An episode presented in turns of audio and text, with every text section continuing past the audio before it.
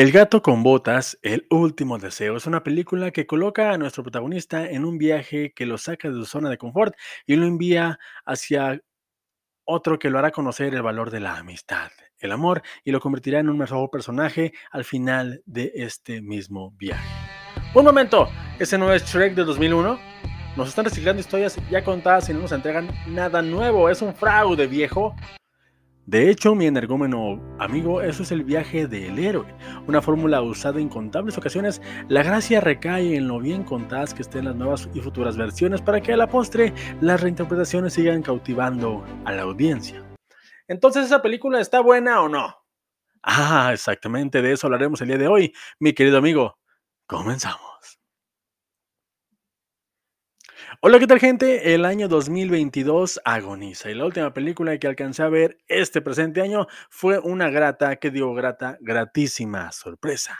El gato con botas, el último deseo. Es el sexto largometraje de la serie o saga cinematográfica de DreamWorks enfocada en el universo de Shrek o la segunda enfocada en el spin-off basado en el personaje felino que todos adoramos. Y hay que decirlo, esta es una gran película. Por un lado me alegra que así sea y por otro tengo un gusto agridulce porque lo que me hace sentir y es que yo he estado ahí desde el principio, yo, estoy, yo fui testigo en el 2004, estaba sentado ahí en la sala de cine junto a muchísimas personas y estaba emocionado y aplaudiendo por Trek 2, una secuela potentísima de la película del 2001 y fui testigo de cómo secuela a secuela este universo se fue desinflando, siendo que en su momento era más popular aún que las producciones de La Casa del Ratón. Un logro para nada menor que nos recordaba que era un gran producto este universo, el universo de Shrek. Pero bueno, la saga de Shrek es una que merece un video aparte, así que enfoquémonos en esta película. El último deseo nos cuenta la historia del gato con botas que tras agotar ocho de sus nueve vidas se encuentra temeroso de morir y se retira, para después recordar que existe una manera de recuperar sus eh, vidas perdidas y, y se embarca en un viaje emocionante que hará que cambie su percepción de la vida, su última vida. La película, gente, es hermosa. A nivel técnico, DreamWorks ha aprendido mucho de Sony Animations y nos regala una película dinámica que aprovecha el lenguaje cinematográfico animado, regalándonos pasajes que solo podrían salir de la imaginación de estos genios de la animación. A la vez que nos presentan nuevos personajes de cuentos de hadas y un antagonista final interesantísimo.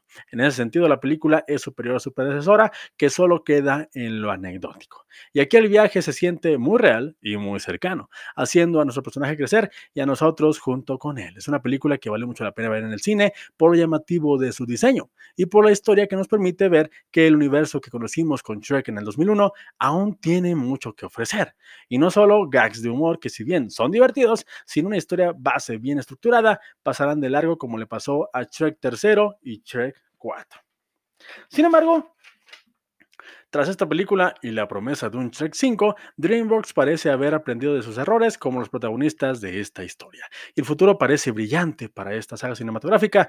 Es posible que vuelva a posicionarse como una de las favoritas del público y la crítica, algo que si siguen por este camino es seguro que conseguirán. Así que no lo piensen más, gente, y si tienen la oportunidad de ver esta cinta, independientemente de que si son fans del universo de Trek o no, esta es una gran opción, de verdad. Por mi parte es todo. Yo soy el pibe, esto es escuchando. Recuerden darle like, suscribirse, así como activar la campanita para que reciban las notificaciones de todo el contenido que subimos.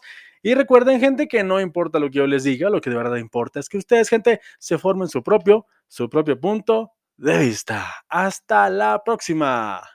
Bye.